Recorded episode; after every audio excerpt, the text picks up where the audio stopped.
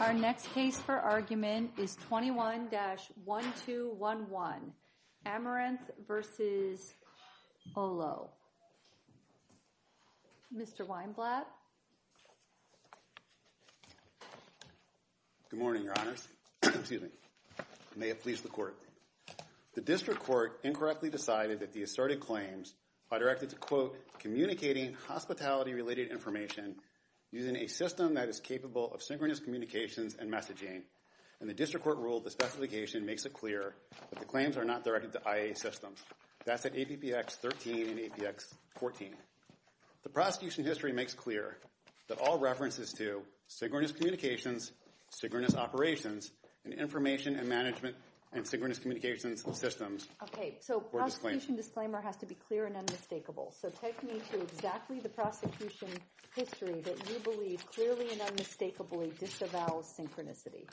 If you look at APPX 220 or APPX 585, the same page. I'm sorry, a uh, little slower. Which page? APPX 220 or APPX 585. I have both sites because in the District Court, when we had the oral hearing, the stipulation to amend the complaint hadn't been granted yet, so we weren't sure for this appeal which citations you would prefer, so I can give you both, if that's okay. Okay, so here's one thing. I mean, I was working on 585. That's where my notes are. Where is the office action that preceded this response and amendment? I couldn't find it in here. Is there an office action in the appendix that preceded it? Uh, it's not in the appendix. Okay, so what was the nature then of the examiner's precise rejection that precipitated, right? If you're going to say something's a clear and unmistakable disclaimer and you made a change, don't you think it would be relevant for us to know why the examiner was forcing you to make a change? From my perspective, that would have been useful. Well, for prosecution history disclaimer, there has to be a clear disavowal of claim scope, and here you have terms deleted. What was the nature of the rejection? Answer my question first, please. There was a 101 rejection. There was an indefinite rejection, and I believe there was also a prior art rejection.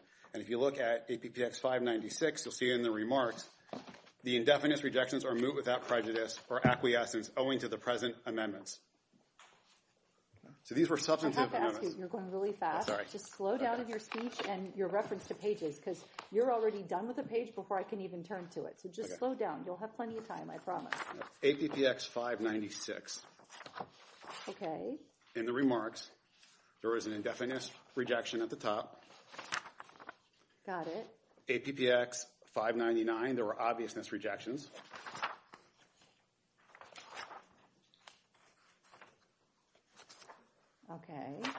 And in the remarks, you'll see that these claim amendments were substantive.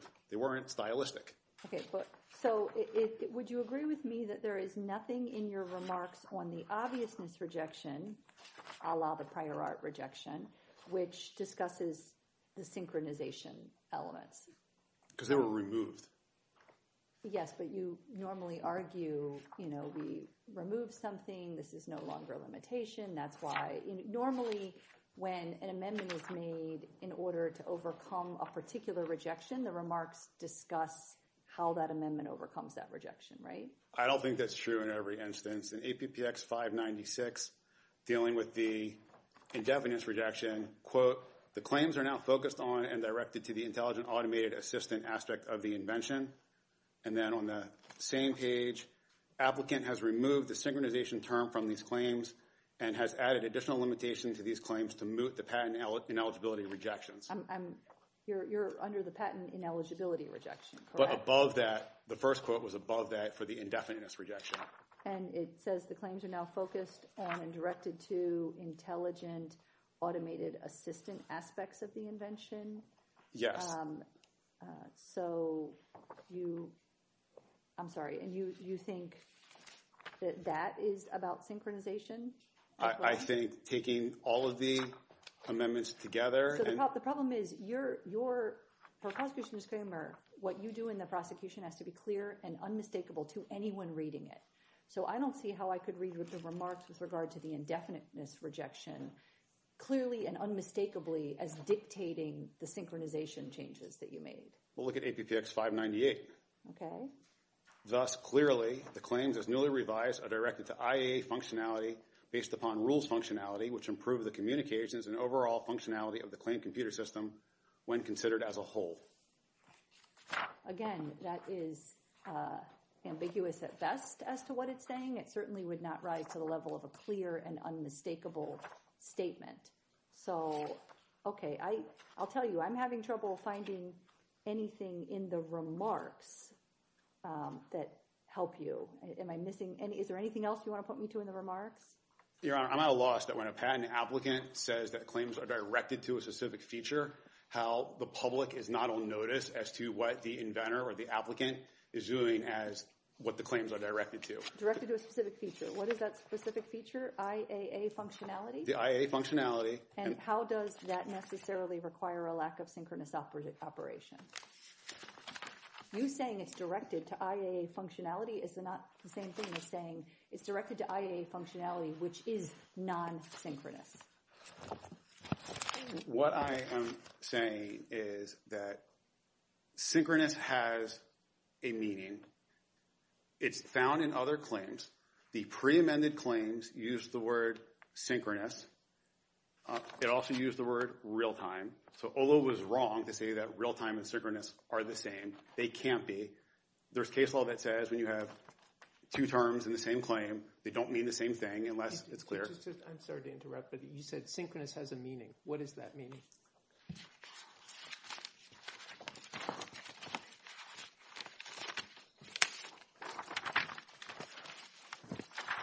This was construed by Judge Sabraw dealing with the 077 patent, and Olo wasn't part of that case. What you're holding in your hand is or is not in the appendix that I can look at? It is not in the appendix, but it is from a court case.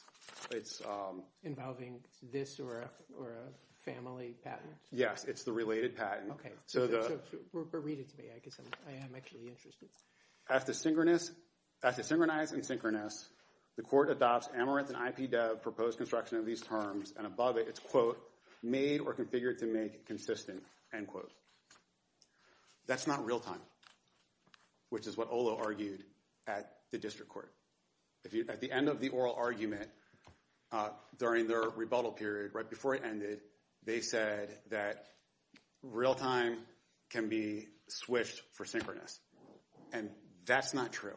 Okay, so I'm sorry. Can you tell me again what that definition of synchronous was? I'm just struggling to understand it.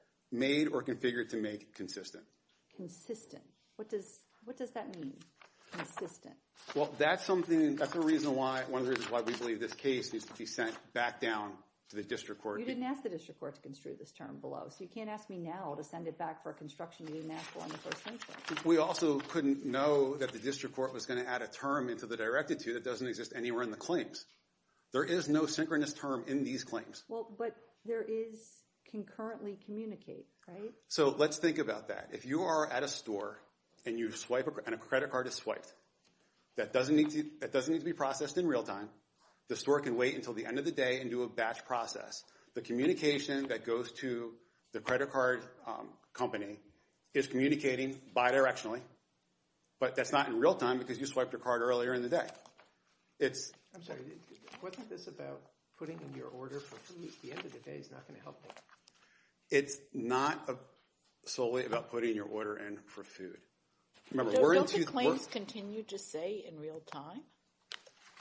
They do say in real-time, but this is my point. In real-time is not the same thing as concurrent. Well, it also isn't the same time as the end of the day, right? Right. You just said it's not in real, I thought your example was, see, it's not in real-time. It could be at the end of the day. Because in real-time would be at the time you are swiping your credit card. It's to be done at that time. That would be real-time. By waiting at the end of the day, that's not real-time. And the claims talk about real-time. The claims talk about real-time. But, Your Honor. They don't just talk about real-time. They say they communicate bidirectionally in real-time. That means the communication is sent and received and responded to bidirectionally in real-time. That's correct, but that doesn't mean synchronous. That's communicating back and forth. In real-time. I understand that. So, you have to, and Your Honor, there's a mischaracterization of the claims, and that's the same fault that the district court had. These claims are system claims that solve a problem. Remember, we're in 2005. The iPhone didn't even exist then. It came out in 2007. Voice recognition came out in 2008. And that's found at APPX 166 at paragraphs 31 to 33. Sorry, wrong site. APPX 161 at paragraph 22 and APPX 521 at paragraph 22. At the time, And just, for my purposes, are these claims limited to voice recognition? Do- do- don't they It's for- just typing in your order? no. Yes. So at the time in 2005, computers were not able to understand and process both free and fixed format data and then apply intelligent rules to interpret and respond to that data. So in 2005, if you were to try to speak into your phone or send a text message, I, just want to get a clearer answer than I, I, I had understood when I was reading the claims, and just tell me if I'm wrong, that one of the things that could satisfy this claim is a device that had boxes you could check and then a um, uh, another box in which you could type new information, like typing in a, you know in a write-in ballot or in a ballot, right? You have four uh, named candidates, and then you can write in somebody. But here, let's even assume you have to do it by typing it in. Is that covered by this claim?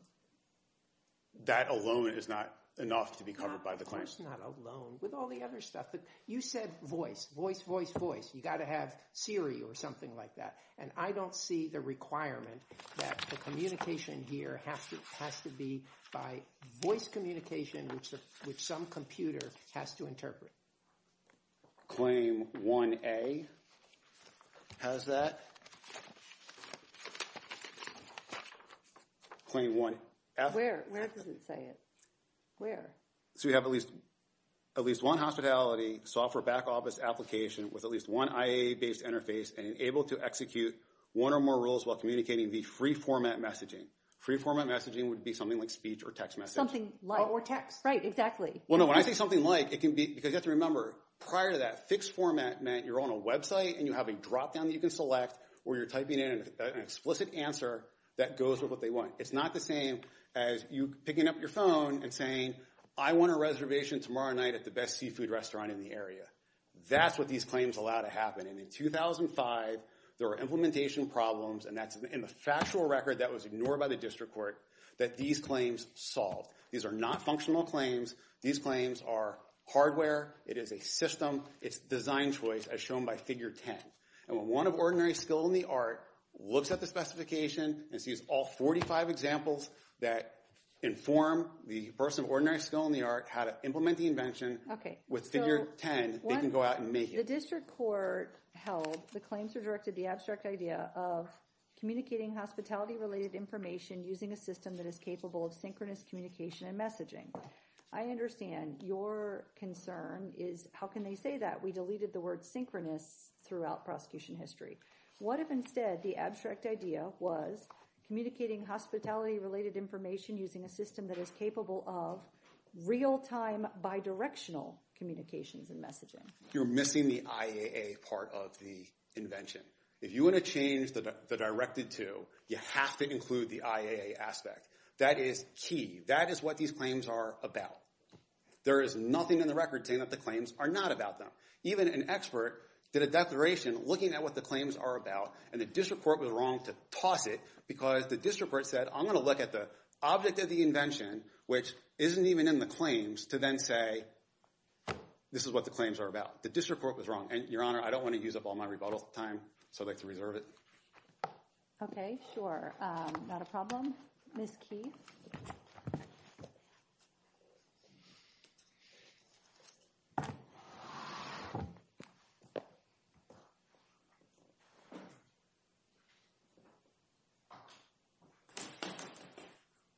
Sorry.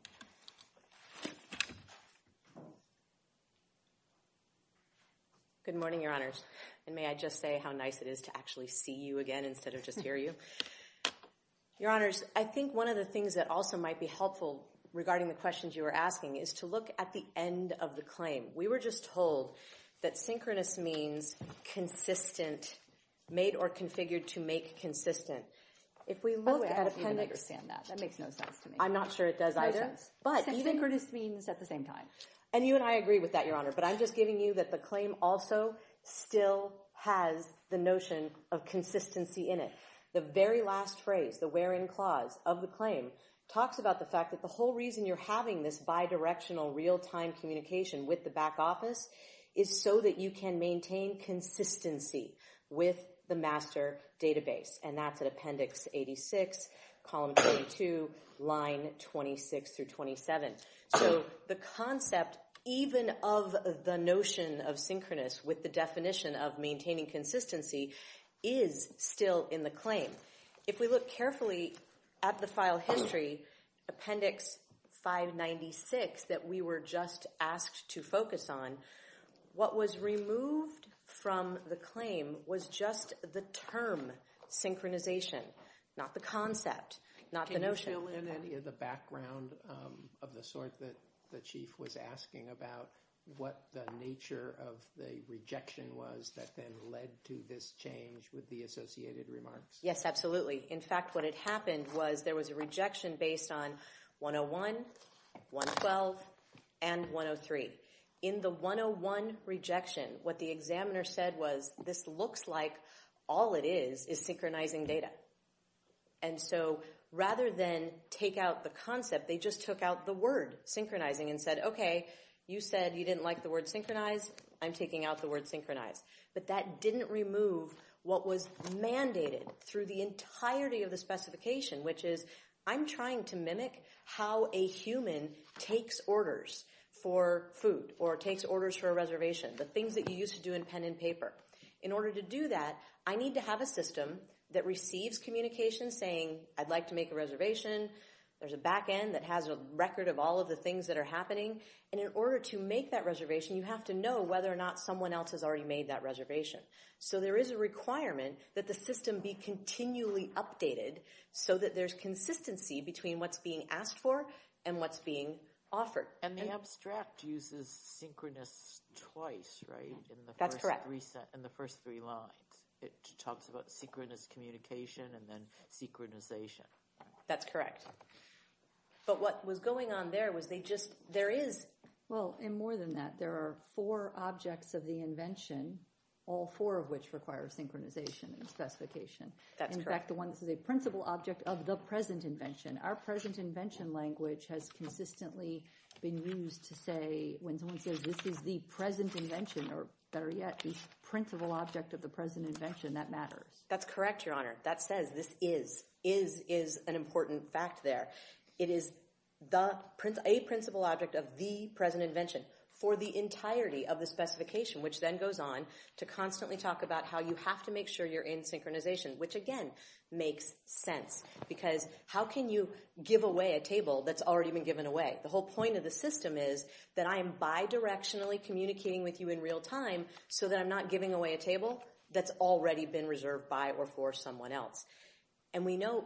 Uh, what about, so... Um, Assuming that I was to give meaning to the deleting the word synchronous in the claim at page 585, couldn't the abstract idea be rewritten to cover exactly the same subject matter by replacing synchronous communication with real-time bidirectional communication? Absolutely, Your Honor. And it would be the same. That's actually also something that I suggested in oral argument below when we heard this for the very first time. Uh, that it was the first time it was ever raised that somehow removing synchronous had some meaning. And I said, if you could replace it with real-time. Now, the other option, Your Honor... Now, opposing counsel... I'm sorry, go ahead. No, I was just going to say, the other option is, if he says synchronous is gone completely, you can leave the abstraction to simply be communicating. It doesn't have to be synchronous. I think that's what we heard today. It could be that you do it in the morning... In other words, the idea gets even more abstract. Exactly, Your Honor. And that's my point fundamentally, is that if we remove synchronous from the abstraction, now we have a patent that says its principal object is to provide information management and communication system. And that is even more abstract than something that also required some level of real-time or concurrent communication. Your Honor was going to ask me a question. Uh, my next question was going to be, um, when I rewrote the abstract idea to replace synchronous with real-time bidirectional, which comes straight from the claim, opposing counsel's response was, oh, but that doesn't take into account the IAA system. Is, is there something I'm missing? I don't see some definition for an IAA system in the specification that makes it uh, some sort of uh, particularized piece of hardware or something. What, what is the IAA system? So, Your Honor, it's nothing. There's nothing in the specification that ever refers to an IAA. There's actually nothing that refers to intelligent anything. Can I, just, just so uh, this may help, help me. In, in the claim construction brief, I think by um, the plaintiff at 303 of the appendix. Yes. Is a list of, Ameranth submits that at least the following proposed constructions affect the proper analysis of under 101. That's correct. Judge Stark said he's going to accept the claim constructions. So number two there is a rule-capable, intelligent, automated assistance IAA system. And Ameranth's proposed construction is an integrated framework for a system that enables intelligent choices while executing hospitality tasks in accordance with established rules. Is that the? That's correct, Your Honor. And that's, that's the most construction we have. That is the only proffered construction that you have. And it is the construction that we said could be used and that Judge Stark said that he did use. And in fact, that definition is in and of itself abstract. All we have is that it's some framework. We don't know what it is. It could be hardware, software. We don't know. And it's some form of system that allows intelligent choices. We don't know what those are or how those are made while executing hospitality tasks in accordance with rules. Well, simply applying rules according to Your Honor's precedent in Smartflash and Accenture is itself also abstract. So we have a definition that gives nothing more. Even if it did, there's nothing in the specification that tells one how to accomplish any of that. The only mention we have in the specification anywhere of an automated assistant is in column 15, this is appendix 83, at lines 11, sorry, 9 through 11. And in fact, in the file history, when they mentioned that they were focusing on an automated assistant, this is the only thing they used for support. And that's at appendix 596. All we see is, to illustrate by way of example, the computer might speak. Hello, this is your automated reservations assistant. I have a new reservation for you. The reservation is for Mr. Smith, party of six, for May 1st. That's it. It's the only mention anywhere of an automated assistant. Even if we were to assume and guess. And just to be clear, this part of it was um, not, this was in the older, the parent patents. No, this was in the continuation in part material. So everything from column. Oh, I thought the CIP stopped at 14 on 30. No? I don't believe so, Your Honor. I believe it extends all the way, and I may be wrong, but I thought that it extended from the middle of column 13 through the bottom of oh, column 18. I'm sorry, you're right. Yes, sorry. So no, this is in the new material, but of course we have nothing to say anything about that. The rest of the new material are merely examples of what might happen. You might use push buttons. You might say press one. You might say say one. You might put in a rule that says don't call me if it's between nine and five with my reservation. Text me instead.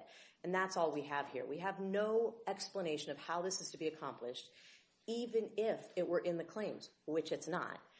The specification doesn't give us any more detail. It just says it might be nice to have an automated assistant. Well, that's also the height of abstraction. I would love to have an automated assistant on occasion, but just saying I would like to have one doesn't mean that I've invented it or told anyone about it or taken it out of the realm of the abstract.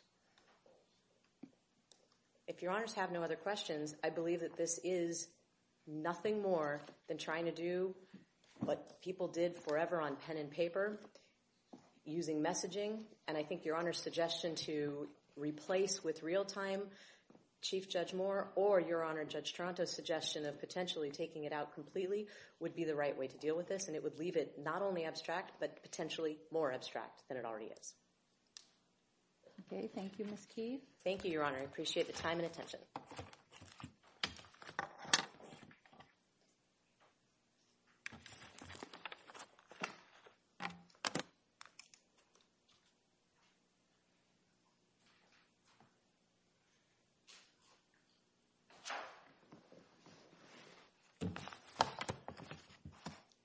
Mr. Your Your Honors, we're at the motion to dismiss stage. Ameranth's constructions were supposed to be adopted and applied. They weren't. Judge Taranto, you picked up on that. Amaranth proposed a construction for a rule-capable, intelligent, automated assistance system. Had that had been applied, that's what the claims would have been directed to. Just like Judge Prost, as you recall in the earlier case with Domino's, the preamble of the 077 claims that were being considered were used to determine what the claims were directed to. That didn't happen here.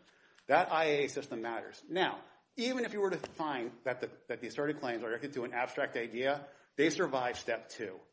Even OLO acknowledges in the response brief on page 21 that the results of the claim system have IAA functionalities.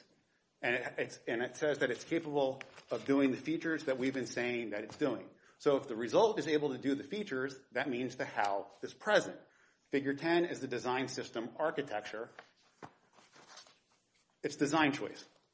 And the specification, when it refers to hardware being typically known, refers to workstations and servers. It does not refer to IAA interfaces that accept fixed format, I mean, sorry, IAA interfaces that accept free format data, or interfaces that accept fixed format data, and mobile handsets as being typical hardware. Because in 2005, they weren't.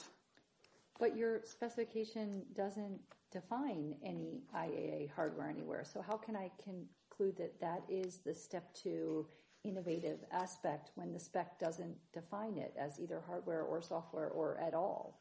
Well, Your Honor, with all due respect, the one of ordinary skill in the art, it does. You're talking about a question of fact.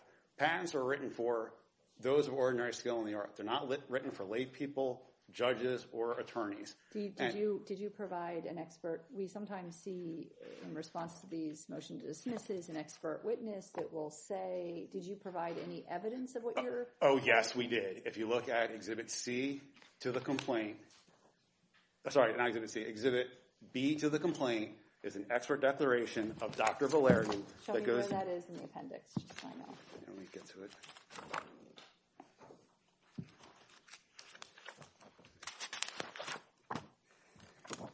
Complaint's on 93, so is the exhibit attached thereafter? Well, do you want to use the first complaint or the amended complaint? I don't know, whatever the amended so if you're complaint... in the volume one... The amended complaint, whatever complaint has the expert thing. They both do. Well, wherever you want me to look, you direct me. Okay, so it starts at APPX 154.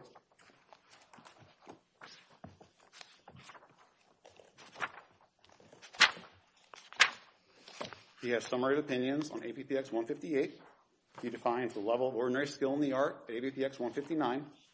He then goes over the background of the state of the art to say what the problems were at the time.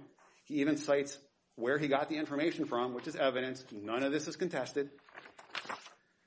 He then goes into detail as to the 651 patent, starting at APPX 163. He then discusses how it improved the functionality. Uh, I'm sorry, where is the specific thing that you told me was in here, which is how um, maybe it's the IAA is innovative or something like that, such that it would... Okay, so you have APPX 166 at paragraph 32.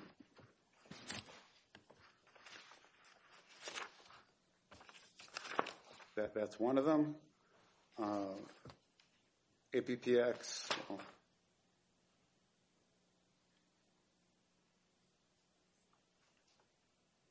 169 at paragraph 39. APPX 165 to 168 at paragraph 30 to 38. APPX 172 to 174 at paragraphs 43 to 49. As for the attorney argument that the specification of the claims don't say how to implement it, that contradicts what one of ordinary skill in the art says at APPX 169 at paragraphs 39 and 40. If you look at APPX 169 at paragraph 40, there is a detailed table that shows specification sites, claim language, and where he would look to be able to go out and implement the system because as one of ordinary skill in the art has declared under oath, the claims provide a roadmap for how to build this. So you have to look at what one of ordinary skill in the art says, not attorney argument, We're at the Rule 12 stage, this was unrebutted. and it should have been viewed in the light most favorable to Ameranth, and it wasn't. The district court should be reversed, or at a minimum, vacated and sent back down so the factual record could be analyzed and you could actually have an opinion that looks at the facts instead of trying to pigeonhole the claims into a previously decided opinion. So, Mr. Weinblatt, I've done a bad job as the presiding judge. I allowed you to go into your step two analysis, and Ms. Keefe doesn't get to respond. Uh, you didn't raise it in your opening argument, so I should have cut you off and not allowed you to raise it in your closing. So that's on me. Uh, Ms. Keefe, you'll just have to trust that we can try and figure it out on our own. Sorry. But, Your Honor, I I didn't... apologize for allowing him to speak on an issue you don't get to respond to. Your Honor, I did mention in my opening, you can go back, that I did say that it's a, it's a framework and it's a design, which is outside of step one. That is a step two. Maybe, maybe, maybe you did. I don't recall. Uh, thank you. This case is taken under submission. All right. Thank you, Your Honors.